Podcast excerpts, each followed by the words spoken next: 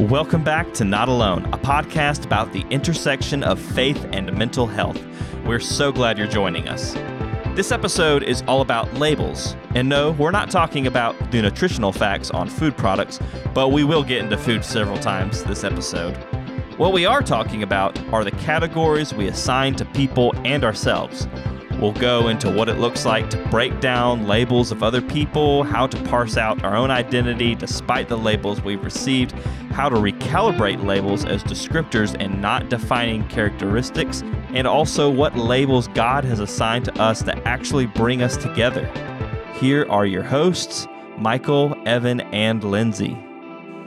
Hello, everyone, and welcome back to another wonderful episode of the Not Alone podcast, the podcast that explores faith, mental health, and just how enamored three people can be with this first crisp inhalation of fall air. That's right, it is October here in the Southeast, and we are so excited for a little fall weather. Not just the football, not just the s'mores, not just Halloween, not just the wonderful rhythms of fall coming back. No, we are excited about getting to discuss another wonderful topic to bridge faith, mental health, and the gap between the church and really what we all deal with. I think the church can get super out of touch with what the actual average person could even go through. And uh, we see that crop up a lot in mental health. So that's who we are. That's what we talk about.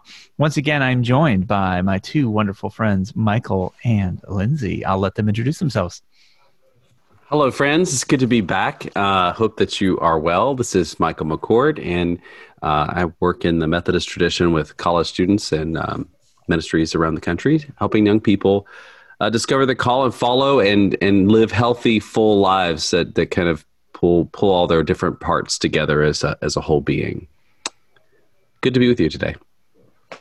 Hey, everybody, it's Lindsay Geist back again, licensed clinical social worker and pastor in the United Methodist Church.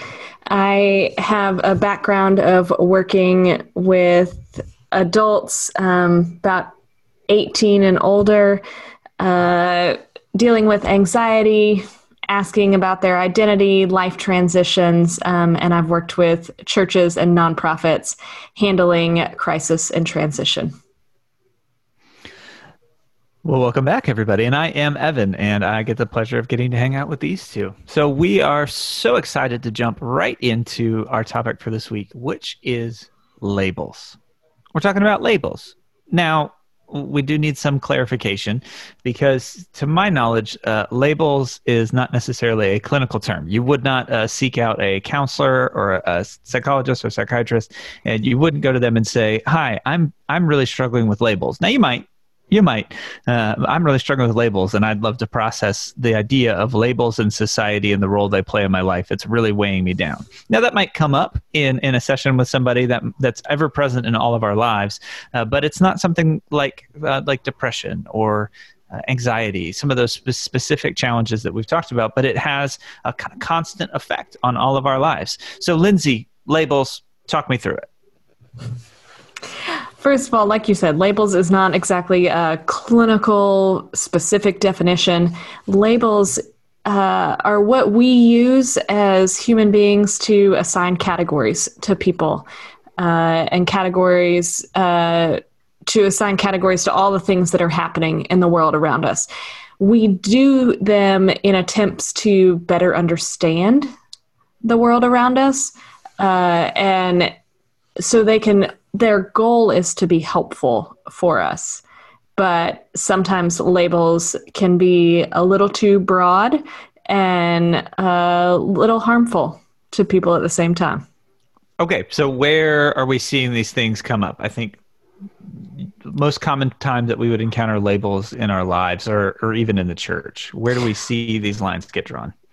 Well right now, I mean, in October 2020, we're asking everybody, are you a Republican or are you a Democrat?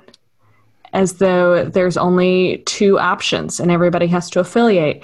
Uh, in the United Methodist Church, uh, in the past year or so, preparing for General Conference in the conversation about uh, LGBTQ individuals, we have said, are you conservative or traditional, or are you progressive or liberal?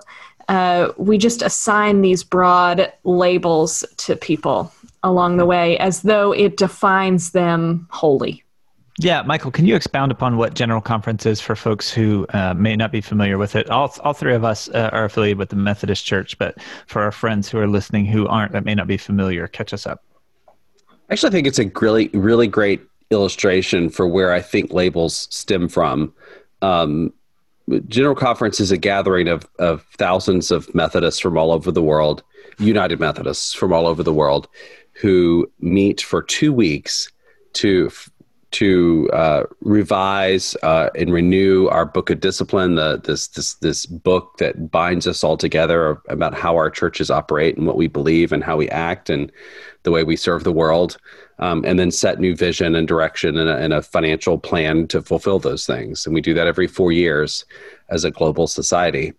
And why I think it's a good illustration is Methodists are really known. We're really known for for organizing and for writing every possible thing down and and this book of discipline is very big and and thick and wordy and um uh, it's it's a collection of human thought over a long period of time humans uh, we are in essence we're our brains are are very large category uh, makers. So, so the way we make sense of the world when it when it when we interact with the environment around us, the way we make sense is that we have taken past experiences and we apply them to the current reality and try to make sense of what we're seeing. So, when I see someone who uh, looks like Evan, uh, then I'm gonna that I've never met before. I might immediately start thinking, "Oh, I wonder if this person's like Evan," because I've know Evan. I've categorized him as a good friend and someone I can trust and someone I can hang out with. And then when I see someone else, um, a little bit crazy too. If, let's be honest. Uh, but but it's somebody else, you know. And so if I see someone who who looks like Evan, I might quickly categorize that person as a friend, as opposed to a foe. And so these labels that we create is is a method for us to try to make sense of this world that we're trying to navigate. And if you think about how much information your brain takes in at any given moment, it's a lot of information. And it's just trying to say, all right, this is good or bad. This I should be. I, I feel safe or I feel scared. And so, it, at the root, labels are a survival mechanism, uh, and and and they're necessary parts of our identity. The trouble becomes when those labels become defining and destructive, and yeah. and that's what we tend to do with them is is we don't uh, if Evan doesn't look like me and it scares me, then I make a label. People who look like Evan are bad. Mm. And I don't take, and, and I just write them off. So, why this is so important right now, above the other reasons that we talked about, is, is racism. Racism is a form of labeling that becomes highly destructive and corrosive in our society. It stems likely from researchers think the idea of fight or flight. Someone, the way we categorize people and things that we interact with, are these things appear safe or they don't? Are they like me or are they not like me? Um, but then it becomes this evolving, really destructive force in our society when you don't address the labels, when you just let them persist. Does that make hmm. sense? Yeah, with labels come assumptions. And that's the purpose of labels so that we can do quick thinking and that's why our brains assimilate certain things together to help us think more quickly in that fight or flight. But that also means there's a lot of other assumptions mm-hmm. that come along with it that may or may not be truthful. Hmm. Okay, so leading theory is that the, the, societal labels that we place on others uh, stem from our root need to quickly differentiate informations as as beneficial or threatening. So garbage truck headed straight towards me, bad. That's labeled bad, danger. Move out of the way. Uh, somebody that I care about, something familiar, a smell that I really like, that kind of nostalgia, uh, those kind of things. Good. I should want that. I smell food. I get hungry. I, I want to feed myself, that kind of stuff. And so that natural progression is that we then want to sort whether conscious or subconscious, more or less everything in our in our minds to save time and to save energy. Probably uh, is is what I've what I've seen some of the, the leading theories say. So that makes sense to me, uh, but I but I wonder then uh, we, are talking about it almost as a, a negative connotation. Um, so obviously, the labels for safety seem pretty good, right? Like seems like a pretty good indicator. Um, it's when it gets carried over, or we misidentify something, uh, and we just make an assumption uh, with with our labels that we have. We talked about some dangerous ones, uh, like like something that doesn't need to be labeled, like race. That shouldn't be something that gets associated because of just the way that an individual looks or dresses or regards themselves. Um, and I think what's really difficult too is that as we get older and, and working with uh, children into their teenage years and then young adults, um, as we get harmed by people and in the world we experience harm. Um, we tend to apply i have seen there's a greater application of labels to others as we get a little older and as we get some experience children tend to be pretty altruistic. Uh, they're optimistic about things. And as those experiences change and as they have a- adverse experiences we begin to start categorizing. Is there uh, anything like that that you guys have seen where it seems like there's this shift that as we kind of live in the world for a little while we start to understand what that what that labeling process has kind of emerged into? I know that michael you have young kids too. I, I, I think it kind of goes i think it has the potential of going in both directions maybe at the same time even um, I, I do see you see uh, you could see young children have a very open sense of of not uh, of just uh, being with kids, other kids. Um, but you could also uh, very early just see segmentation happening, uh, mm-hmm. fear of the of the unknown. Um, you could also, uh, when I think about my own upbringing uh, in the South, um, there I, have inherited traditions from my family, belief systems from my family, labels from my family that that in, a, in an upbringing that kind of narrowed my pool of people that I spent my life with. Um, but then as I grew older, my, my world grew bigger as my job mm-hmm. expanded and sent me to places, other parts of the world, and worked with students from all over the world on college campuses. I realized some of these stories that I was told, some of these labels I was given as a child were no longer relevant. So, so I do think you, you could see it kind of work both ways. Um, and, and the potential for it to go both ways. I also know I could say this too. I, my, my grandmother, um, in her late 90s uh, started reading a lot on interfaith work um, and that she she was in the very rural south and kind of discovered this whole vein of of interfaith um, conversations and meaningful relationships with people outside of Christianity. So so it is possible, I think, to go both ways um, if we're aware and we're given hmm. opportunities to to experience those who are different than us. I think. Yeah, uh, Lindsay, so what? No matter where and how we get these labels, how in in your experience have you seen uh, them cause trouble and harm? Well, in my counseling work specifically, where I see them starting to cause conflict is internal conflict when somebody is labeled something by others and the person often goes oh, I don't see myself that way. Mm. Maybe maybe I should see myself that way, or maybe I shouldn't. Mm-hmm. Um, I think we've all been probably at some sort of uh, family holiday where uh, you have a family member that's like, "Oh, you are so liberal. What are you doing?" or they look at somebody and say, "Oh, you are so conservative," you know, that they've put these two polar opposites um, on it along the way, and uh, or I think even of labels. Living in the South, everybody's like, "So, are you a Southerner?" Mm. And you go, "Uh, I think I am." Um, I've had geographically. Like, I mean, like I've had my own ter- internal wrestling with this label over the years because I do you have a shirt that says grits? no, I do not. So I must not be an actual Southerner. No, in order, it, it, sorry, grits, girls raised, raised in, the, in South. the South. Yeah, so I just I want to put a disclaimer out there that Lindsay is not a Southerner. Apparently we not. have enough Yeah, we don't have enough acronyms on this show. we, we don't. We'll be putting out a glossary at some point Yeah, of yeah, all yeah. of this. Um, but that's a label. As silly as it is, people ask me if I'm a Southerner. I would say that I am, and then they go, "So you've lived in the South your whole life?" Well, no. Um, I was born in Texas, and so I would call myself, and then went back there for college. So I would call myself a Texan, but the Texans would say that I'm not a real Texan, except when they find out that I was born in Texas. I sort of get grandfathered in, but I left, so that doesn't count. Um, but then I lived in Chicago for a few years when I was young, and That so ruins any chance of you being a Southerner. I'm sorry. Correct.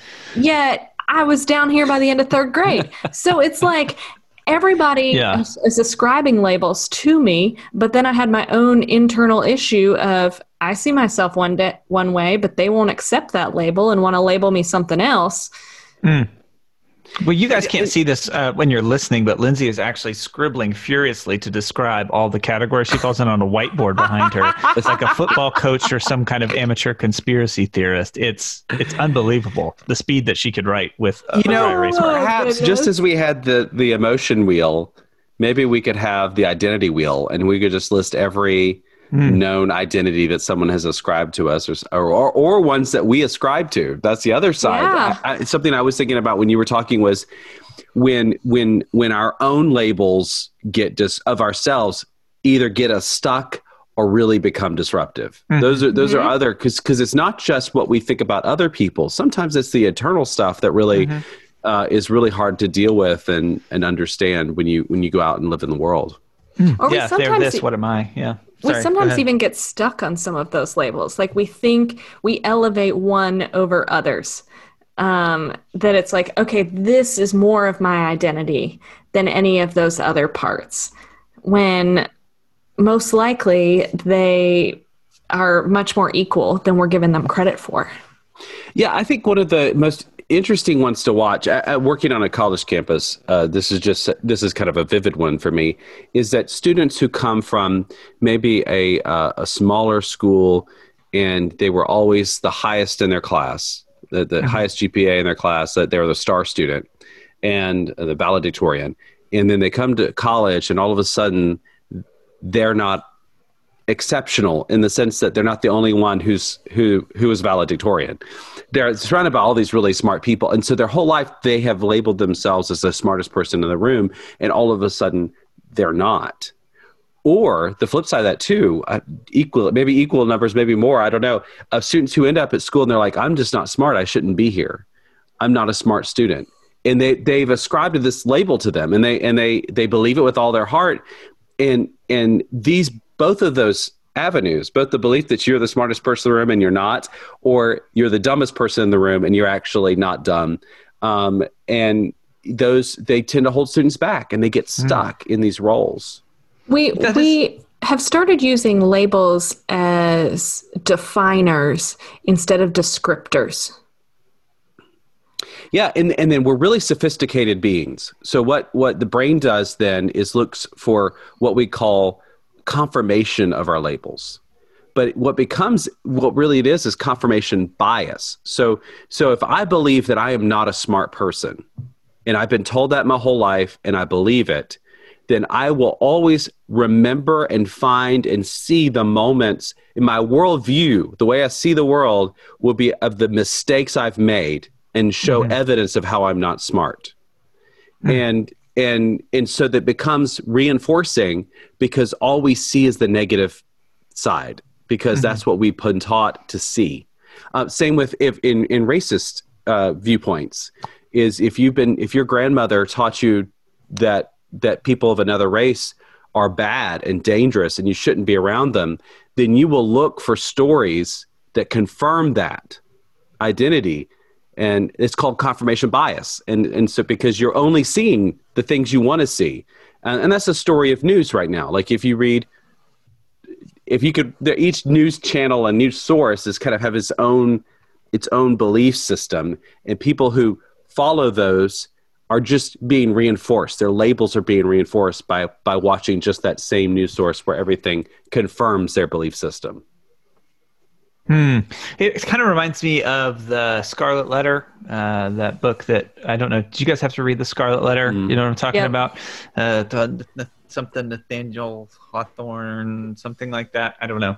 Um, I, that's what am I doing? That's easily verifiable. Uh, easily verifiable. Scarlet Letter, historical fiction by American author Nathaniel Hawthorne, published in 1850. Okay, great. We did. He did not get mauled by a cow. If you've listened to our earlier episodes that we know of. Uh, so, so, so You need to Interesting watch. I thing- Hmm. don't know what episode that was, but someone in this group who shall remain nameless has had a few speaking gaffes. Mhm. Yeah. Okay, great. Uh, the this the Scarlet Letter is a book about uh, a, a, woman who uh, is with child without a husband, and she gets labeled as an adulteress, right? And it so she has to wear this red letter on her clothing to show that she's an, another, right? I think it's a perfect example of a label. Now, what you don't know is that I had to read that book in school, and it was uh, one of our summer reading books, and I read the, the prologue. And this, there's a beginning part where it talks about this person going into this room and opening up the box or something, and inside is that scarlet letter. I didn't know what the rest of the book was about at all. Uh, I, I didn't know. Uh, and so I we had a pop quiz on the first day on the prologue of the Scarlet Letter, which I absolutely definitely read. But if you I, I like that you feel the need to justify it to this day. Like, by Just the in way, case your teacher is listening. I th- listen, I'll tell you if I ain't read it. Okay, so this one I did read, and I was ready for the quiz. Uh, and so they asked a question to describe the letter, talk about all this stuff. I didn't know what the book was about, and I hadn't read the rest of the book because we weren't supposed to yet. I thought that it's, I thought that it was a a written letter from one human to another. And I thought that it just happened to be the color scarlet. I thought it was like a like a love note so, or so whatever. they pinned a letter to her. Right. So then I understood after the prologue that that was not the case. So I answered every question as if it was a written letter. So they would ask questions like, "What do you think the Scarlet Letter meant?" And I'm like, "Well, it depends on what it said." You know what I mean? Because I didn't know. I'd never heard of it. And my teacher wrote on the quiz, "You clearly read it." but all of your answers are horribly wrong. So I'm just gonna I'm just gonna do the best I can with your grade. And I was like, this is weird. And then I read like the first page or two of the actual book, not the prologue, and I was like, whoops. and so in a lot of ways that makes me think so much about the way that when we see labels, I mislabeled a book about labeling. You know what I mean? Like I made an assumption about what something was or was going to be, and I couldn't correlate it. And at the the rate and the speed at which I just jumped to the conclusion there uh, really caused me a lot of trouble when it came to the actual application. Like when I had to actually engage with the source material and understand. And I was reading to con- for content to kind of know what it was, but I wasn't reading to actually understand what was happening. Uh, and it, it seems like that is a, a pretty strong correlation to the way that we interact. A lot of times we interact to move quickly to labels so that we can move to other parts of the conversation and we don't approach things with understanding. Which scripture talks very clearly about that we're supposed to seek to understand uh, and not just express our own opinion like it says in Proverbs. So I wonder as believers, what is our role for interacting with labels because it's kind of hard for me to disentangle some of the Old Testament, the New Testament. Like the Bible is always labeling people. It tells you who they were. They were the Philistines, so we killed them, right? The Pharisees, they were the ones that were wrong, right? They has all these identity labels, uh, and so I don't really know how to reconcile that. In your experience, how do we even start to open that box containing that scarlet letter to tag it all back in? Well, I think, I think that, uh, and I really, I, I love, you know, this this whole journey together. This this podcast has has changed me and the way I see the world, and it's it's a real experience for us too. And one of those one of those real learnings is Lindsay just drives home for us that that multiple things can be true at the same time. That that not everything you're picking is, up on my theme yeah, here. yeah, not not not mutually exclusive. and I think in terms of both labels and faithfulness and and relationship with our creator that things both things can be true many times. Like so what i think the story of a particular list, if we look at jesus um, the story of jesus is very clear. It comes with lots of labels about people. And they're very they seem to be at least very intentionally cultivated. So um, there's a Barnabas, the, the blind beggar on the side of the road. You've, you've got uh, Zacchaeus, who's the chief tax collector, which has lots of loaded meanings. Only place in the whole scriptures that there's someone a, known as a chief tax collector. So the worst of the worst. And then and then and then there's this a lot of talk about Sadducees and Pharisees, religious leaders who do bad things, uh, who make big mistakes. Um, and so there's these labels that people would resonate with. It would it would connect people into that story.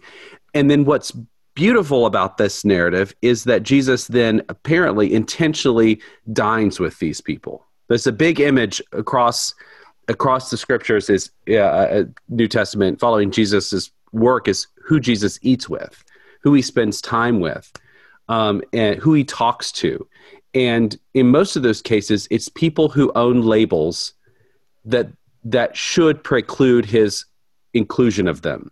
In other words mm. it's it's not somebody society says he should talk to based on their label. They're lame they're sick they're blind they're poor they're rich they're abusive they're single they're they're a woman they're a samaritan like like all of those things. And then the story if you look kind of step back and look at it is God is with every kind of label you could imagine. Mm-hmm. God is there. And so it, it to me, I think it's kind of encouraging because one, it acknowledges that the, the the the existence of these labels, this categorizing system that we've developed as humans to make sense of the world. And and yes, sometimes we end up corrupting that and then there's this reminder that God's in the midst of all of our labels and is transcendent of those labels. And that God is calling us to be transcendent of those labels. We need what? to reach across and be with others that uh, I was going to say aren't like us, but that's not even true. That may be more like us than we think, but based on the label, we perceive that they are not like us. Mm. Absolutely. That's a perfect, that's a great, great concept of, I think, what's happening too. Think about the disciples. The disciples that Jesus hangs around, that he picks as kind of his inner circle of leaders, um, are from all different kinds of walks of life, and many of them probably wouldn't have interacted with each other at all. Um, and they have a really hard time taking on that identity because they failed out of rabbi school. They they were they were you know defunct. They did, they weren't going to follow that line. They were in their own profession. So um, then they're grafted into this society with this new label, and and then they're assimilated into a group, and they become apparently, by all we can tell, pretty close friends. Uh, and companions, and they cared for each other, and they left everything behind to to be with Jesus and to go on this mission together. Um, and so that's a beautiful way, a way where where we see Jesus sitting and eating with people, what he's doing is joining people from different labels into a community. That's mm. the that's what he's doing uh, over a meal. Um, How do we crack that egg? That. Not to not to run too far with your food analogy, maybe it could be a brunch scenario. Uh, mm, how do we crack that egg? Always. I I miss group brunch. Can I just say that? Yeah. No, I mean honestly, I think that's what most people come to this podcast for is to hear three white folks talk about brunch. I just miss people in general, and so maybe I missed the thought of a lazy afternoon sitting at brunch with friends. Hey, listen, brunch is great. We do brinner a lot. If you if you're not an avid how about brinner, that too? Actually, I will have breakfast food any time of the day. It does not matter. I can. Agreed. I actually like breakfast food most times of the day, except breakfast time. It's too early for me. Ten mm. o'clock and after. It's, it is kind of like a a punch in the old gut to have a bunch of bacon and then a bunch of sugar. I'm glad that we um, every episode we help our listeners knows the most random things about us. Isn't that though? Yeah, this is an okay. interesting aside. Like, okay, so so these food groups we have labeled as only servable at certain periods of the day, right? That's I mean, true. It's, it is. It, it, we've organized our lives so we only eat these certain food, and there is nothing wrong with eating pancakes at five o'clock or ten o'clock. Growing up in my household, though, if dad was home, we could not eat breakfast food at dinner because his brain cannot process it. Can't- not- can't do And, that. he, and he's like, I can't handle it. But anytime Yes. he was out, the rest of the family was like, Yes, breakfast for dinner. So here's So- your tagline then. As Chicken and Waffles was probably the pioneer and early adopter of transcending breakfast, lunch, and dinner because it appropriates It's all, all, of them. inclusive. Yeah, it's all of it. Uh, in what way then are we to be the chicken and waffles of the world, like Jesus said? How do we how do we break through?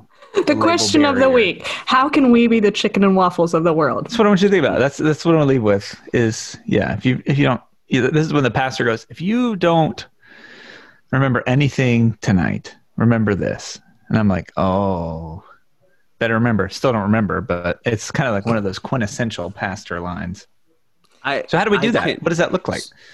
I, I, I think my whole life has been about coming out of what my childhood taught me, and not that not that what I learned was bad. I'm not saying that. It's just that I have a limited experience in the world as a child, but that's we all really did. defining. We all do. That just by our Yeah, nature. mine was unilateral. and Well, as a child, you don't have the ability to leave that construct, so it's going to be limited. That's right. That's right. And so when I moved on to, to college, especially, it began to open my world in, in by meeting and living with and eating with people who were very different than me and saw the world differently than me.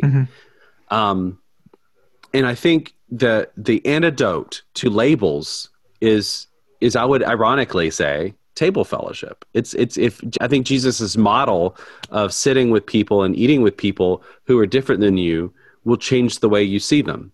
And Yeah. and you'll discover that there that you have far more in common than you have in difference. And and so I think I think that's the most powerful thing we can do as as people is set a table and invite people who are unlike us to to, to eat together um, or to do things together uh, and give a chance to understand them and experience them before you pass judgment.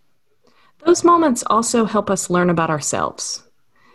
Because when we spend time with people that we perceived as different than us, we get to ask our own internal questions of do I uh, believe what that person believes or not, or part of it?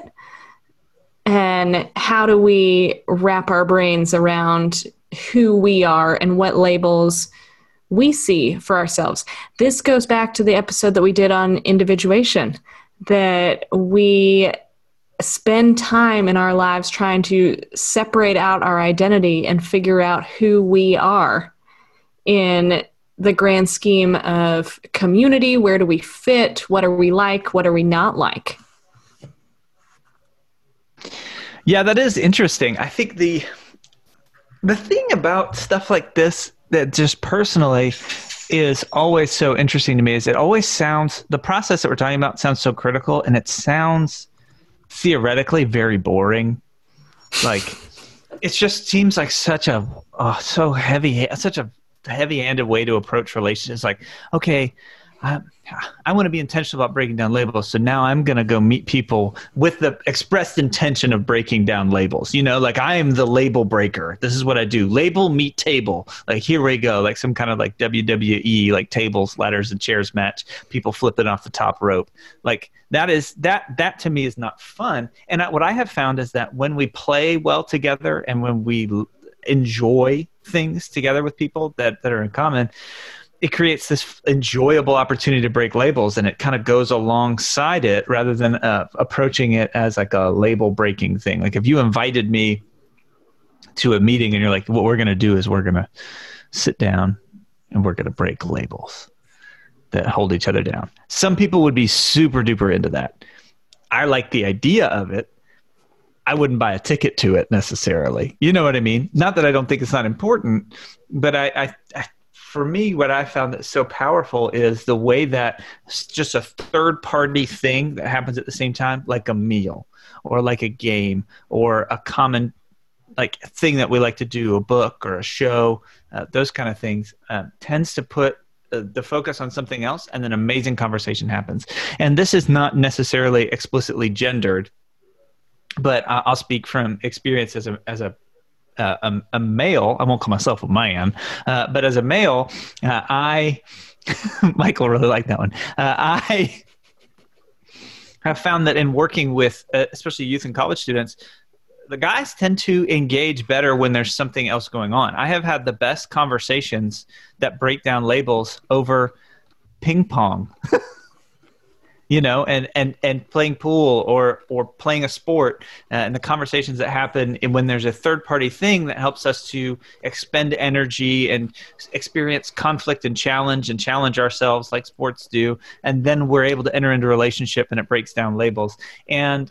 Uh, it's been really neat to see that aspect of play and sport rise to prominence in kind of our modern sports landscape, uh, where it's not just about being hyper competitive, but it's about what what sport and what play can accomplish as well. And so I wonder, w- with the church. The, my favorite memories that break down labels are the fun memories. It's not a sermon. It's not a series. It's stacking chairs and cooking with people who are intergenerational in the kitchen. And it's all of the it's the it's the label breaking while doing seems like what jesus actually did. He didn't just say break your labels. He showed and lived it.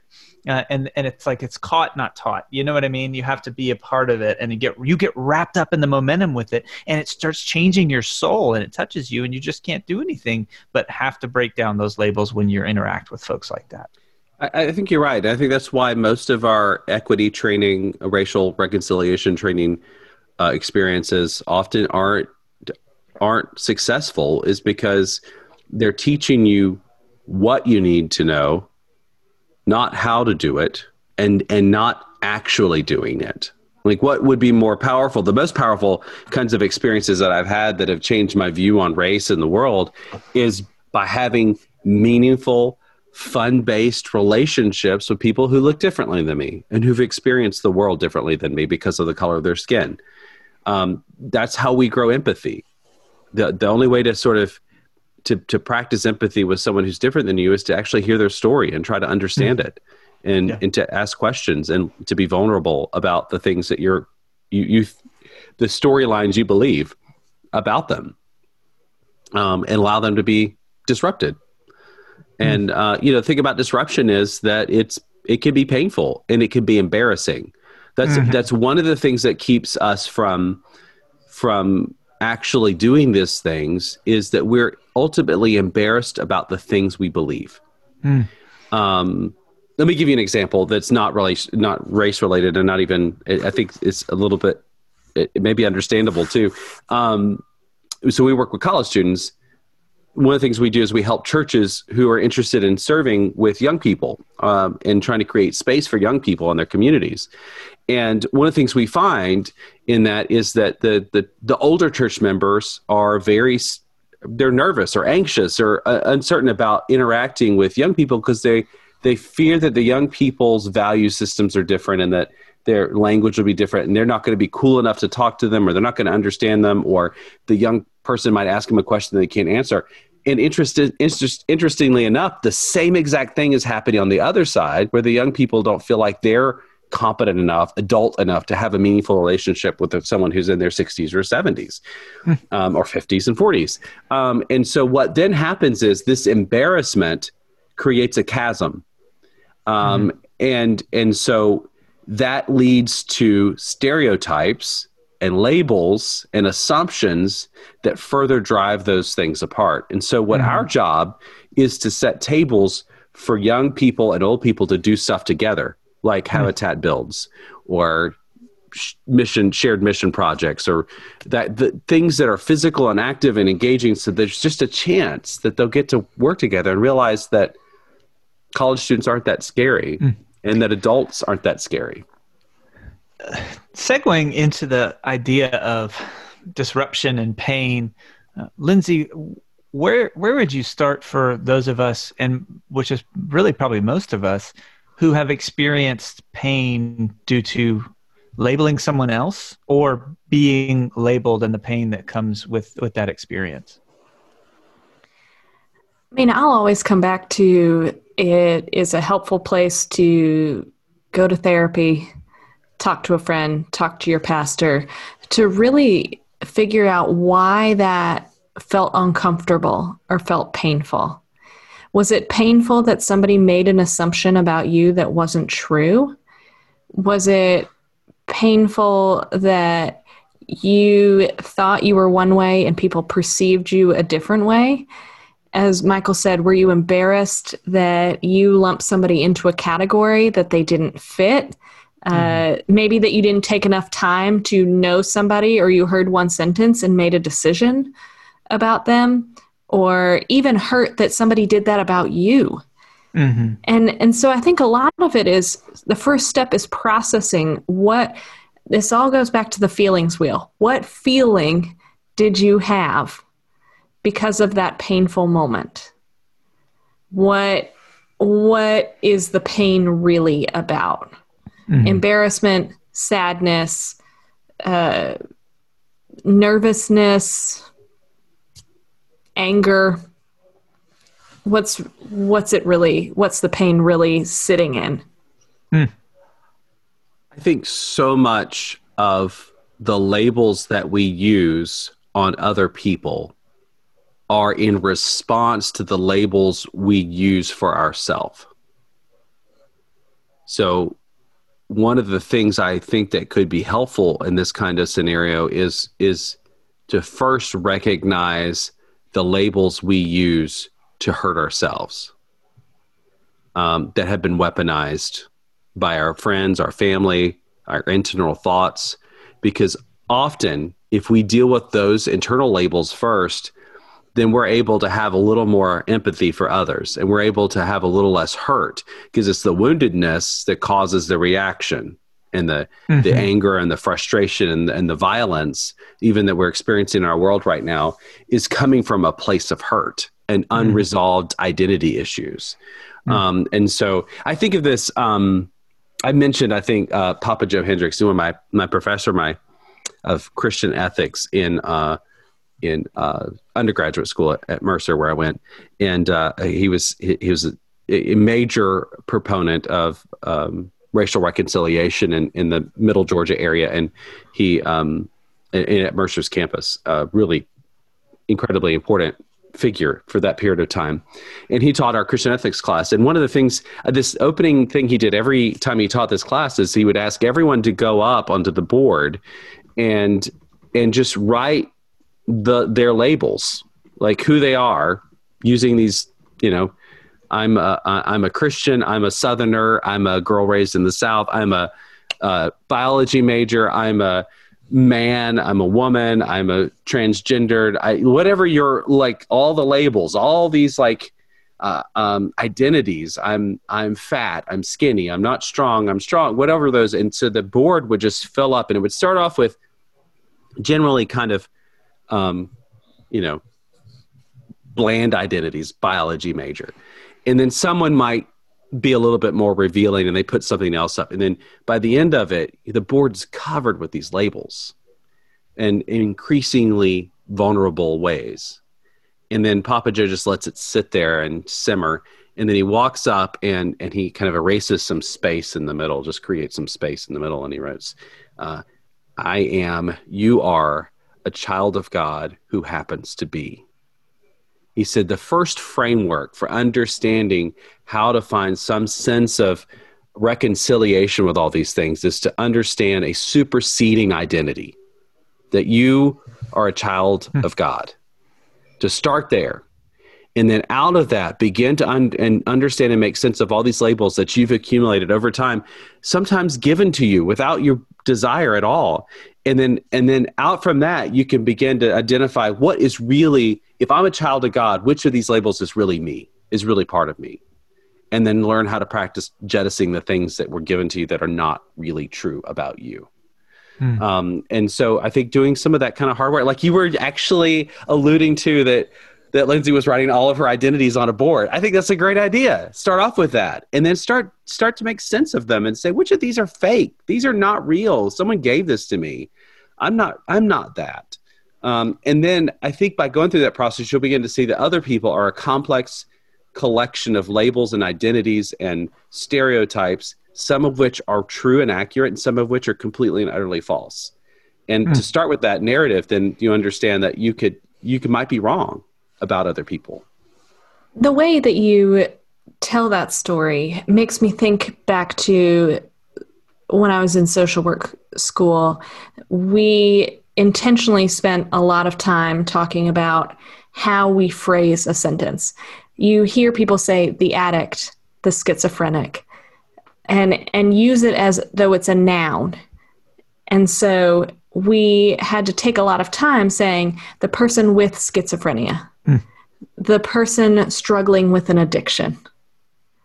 And so now I hear it all the time. Mm-hmm.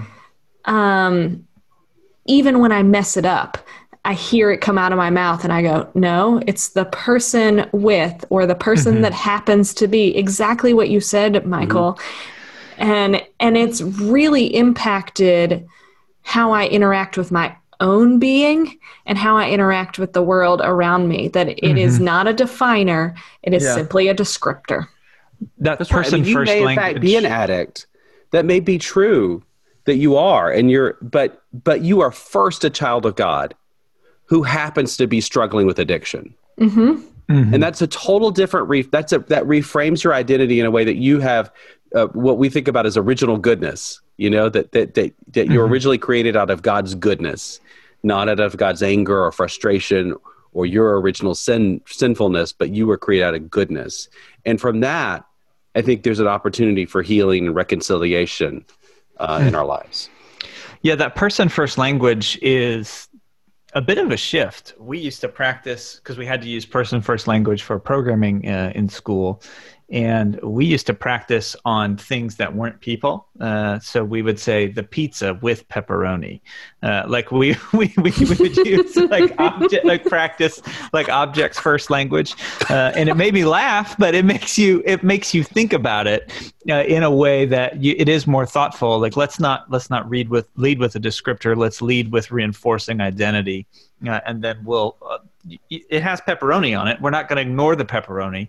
We're just going to make sure that, and especially in the English language, where you get adjectives first and you don't get the noun. You know what I mean? Because especially in like Spanish and stuff, you typically get mm-hmm. the object first, so you, you're visualizing it, and then you shape it the way it's described. And in the English language, we front load, so it's like the giant red truck, elephant. I don't know. I'm thinking of things that are giant and red. It's Clifford, right? Like you just don't know. So you kind of start labeling and categorizing right away in the way that we, we speak and communicate to each other.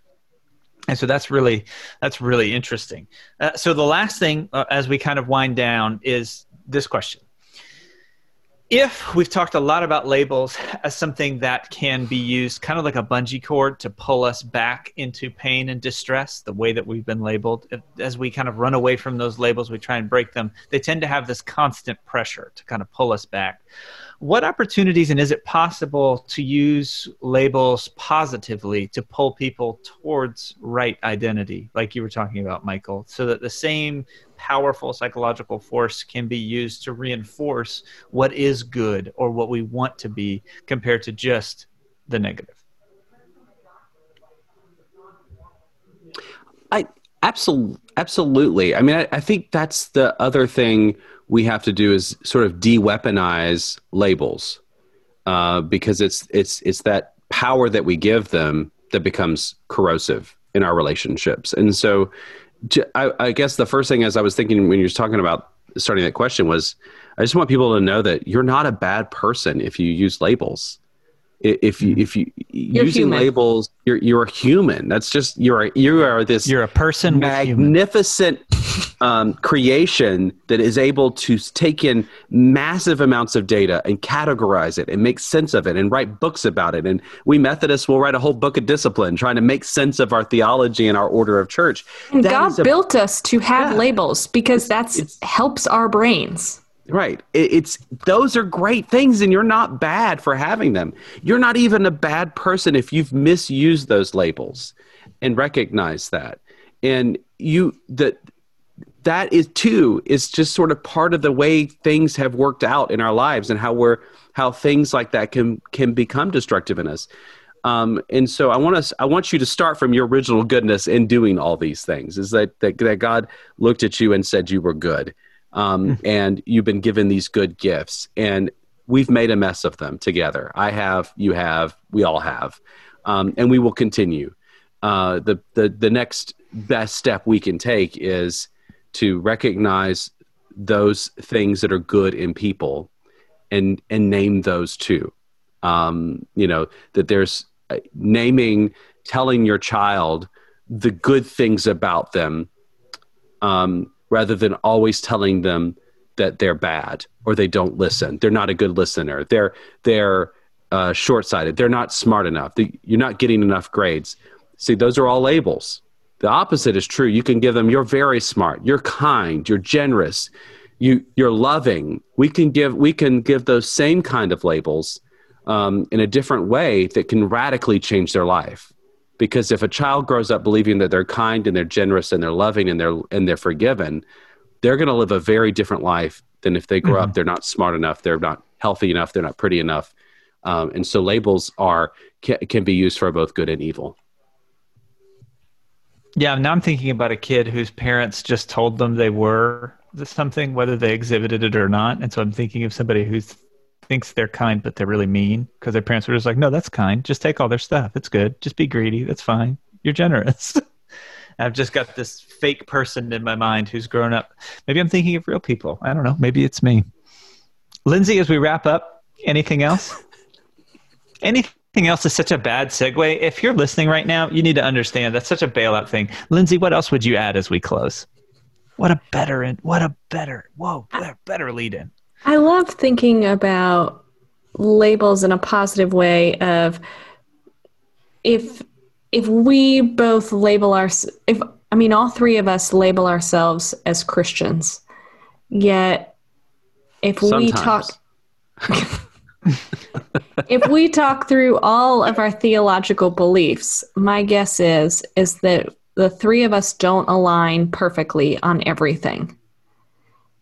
And so while we all identify as United Methodist and share a lot of that theology, sometimes. Okay, again, sometimes. Sorry, I'm not trying to name you as all the time. Michael's like a cat that you're trying to put in a box right now and take to the vet. It's just like every My time you point, try to put him in there, he's like claws on the edge.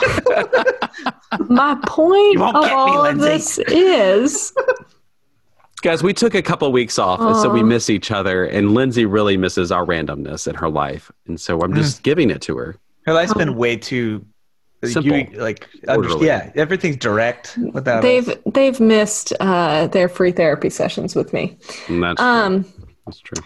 So our labels, what I can be helpful about them is moments that we can see that we have a shared label, but the more time we spend together, we can also re- realize that that shared label, while it is truthful, can also house differences.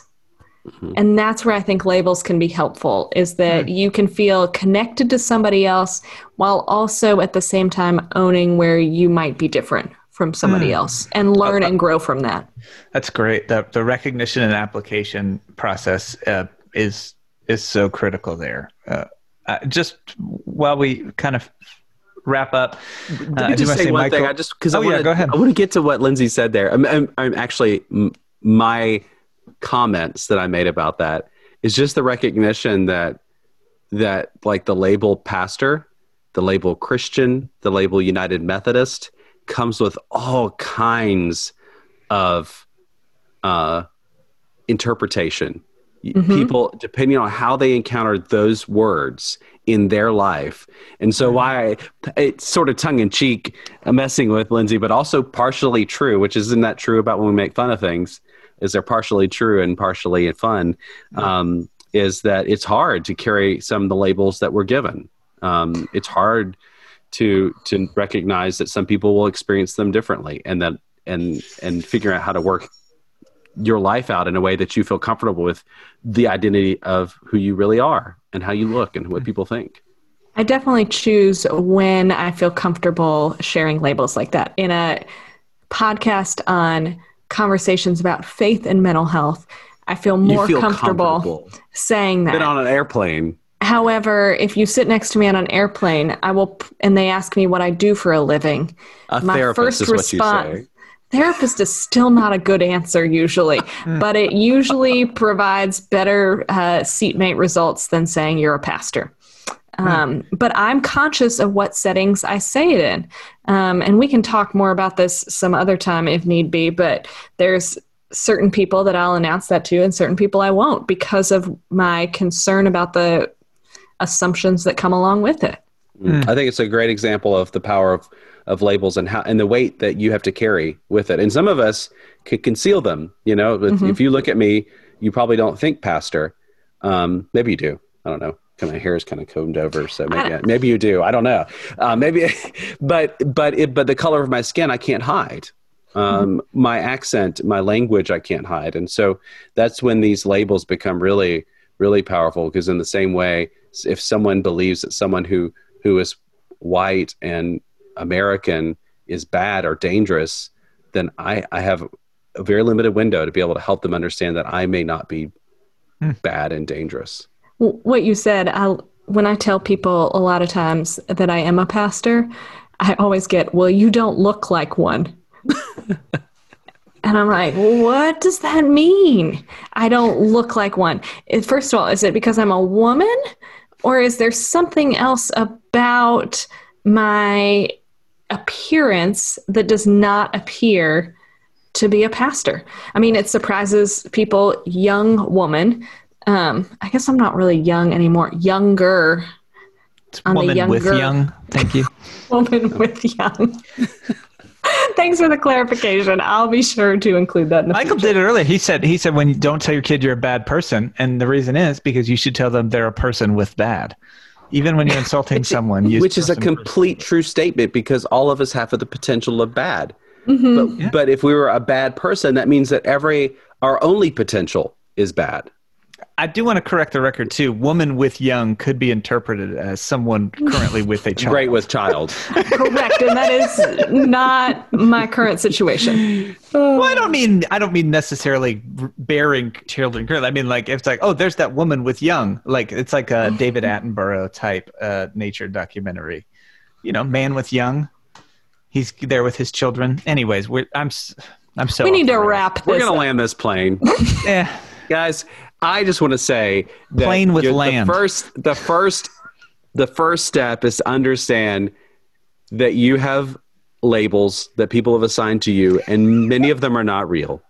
And then you have also labels that you've assigned to other and they have sometimes been good and they have been bad and you're okay. The first step though is to, to understand that and then the next step is to start meeting with and being with people who look differently who think differently than you and have fun together and allow your allow your labels to be to be d- reassigned Perfect. Thanks everybody for listening. Thanks Lindsay and Michael for all of your friendship and input. Always a blast, and we appreciate you. Thanks to Justin Patton who produced this episode. We appreciate you, Justin. He also did the music, so get in touch with us if you want to work with Justin. As always, you can check us out on uh, iTunes, Google Podcasts, google podcasts Spotify, on our website. You can follow our you can follow our podcast at Not Alone Pod. We post fun things on there. It's a great place to message us if you uh, have any questions or want to leave some comments. And as always, if you feel comfortable uh, leaving us a little rating uh, and giving us some feedback, uh, your feedback is constantly shaping uh, the the way that we have these conversations. So thanks for taking the time to listen, and we will see you next episode. Bye, everybody.